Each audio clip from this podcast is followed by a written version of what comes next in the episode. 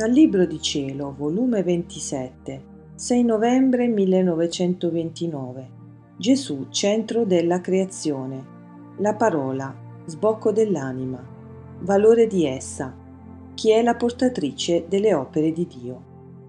Il mio abbandono nel fiat continua e mi sembra che tutta la creazione e le tante opere che racchiude sono le mie care sorelle, ma vincolate tanto con me che siamo inseparabili, perché una è la volontà che ci anima e tutto ciò che fece il mio dolce Gesù stando in terra formano la mia vita, sicché mi sento come impastata con Gesù, con tutti gli atti suoi. Onde mi sentivo circondata da tutto e nel centro di tutte le cose vedevo il mio dolce Gesù taciturno, che sebbene in mezzo a tante opere, tutto era in silenzio e non aveva a chi dire una parola. Le opere più belle erano mute per lui. Quindi, ritirandomi a sé, mi ha detto Figlia mia, io sono il centro di tutta la creazione, ma centro isolato, tutto mi sta intorno, tutto da me dipende, ma siccome le cose create non hanno ragione, non mi fanno compagnia. Mi danno gloria, mi onorano, ma non mi spezzano la solitudine il cielo non parla, il sole è muto, il mare tumultua con le sue onde, tacitamente mormora, ma non parla. È la parola che spezza la solitudine. Due esseri che si scambiano in parole i loro pensieri, gli affetti e ciò che vogliono fare è la gioia più bella, la festa più pura, la compagnia più dolce. I loro segreti manifestati in parole formano la più cara armonia. E se questi due esseri si combinano nei loro sentimenti, negli affetti, ed uno vede la volontà sua nell'altro, è la cosa più gradita che può esistere, perché l'uno sente la sua vita nell'altro. Grandono è la parola, è lo sbocco dell'anima, lo sfogo dell'amore, è la porta di comunicazione, è lo scambio delle gioie e dei dolori. La parola è la corona delle opere. Difatti, chi formò e coronò l'opera della creazione?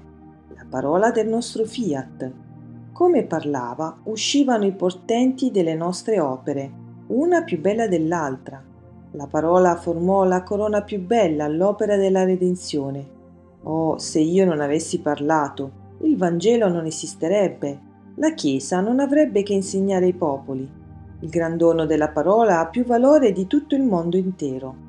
Ora, figlia del mio voler divino, vuoi tu sapere chi spezza la solitudine in mezzo a tante mie opere?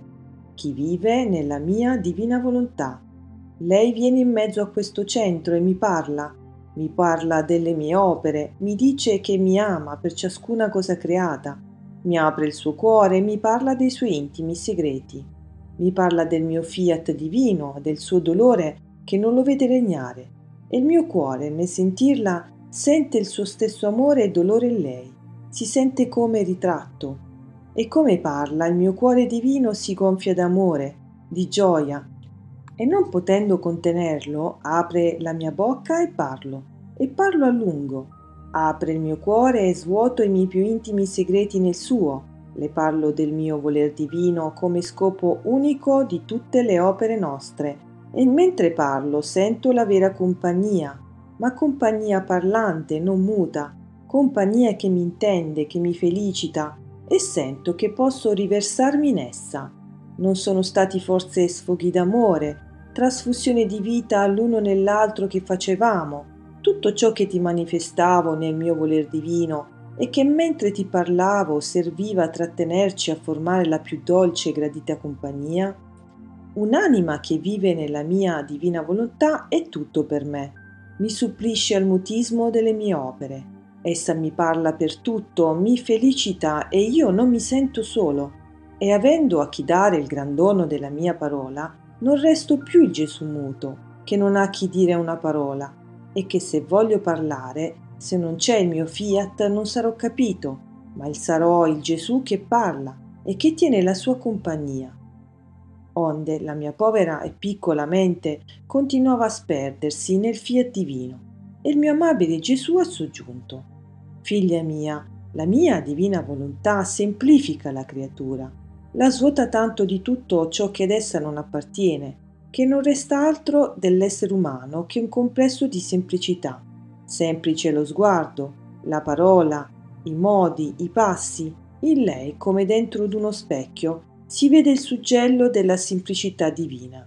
Perciò, quando il mio voler divino regnerà sulla terra, non più esisterà la finzione, la bugia, che si può chiamare principio d'ogni male, mentre la semplicità come principio di ogni vero bene sarà la vera caratteristica che additerà che qui regna la divina volontà.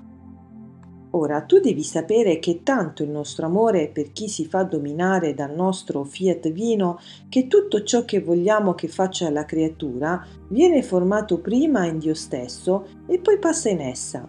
E siccome la volontà sua e la nostra è una, lo ritiene come atto suo e ce lo ripete quante volte lo vogliamo sicché chi vive nel nostro voler divino è la portatrice delle opere nostre, la copiatrice e la ripetitrice continua. Con l'occhio di luce che possiede datoli da esso, guarda fissatamente nel suo creatore, per vedere che cosa sta facendo per assorbirlo in sé, per dirgli non voglio altro se non ciò che fa la vostra maestà adorabile. E noi ci sentiamo doppiamente felici, non perché non siamo felici senza della creatura, perché in noi è natura la felicità, ma perché vediamo la creatura felice che in virtù del nostro volere si avvicina alla nostra somiglianza, ama col nostro amore e ci glorifica con le nostre stesse opere. Sentiamo che la potenza creatrice del nostro fiat ci riproduce e forma la nostra vita e le opere nostre nella creatura.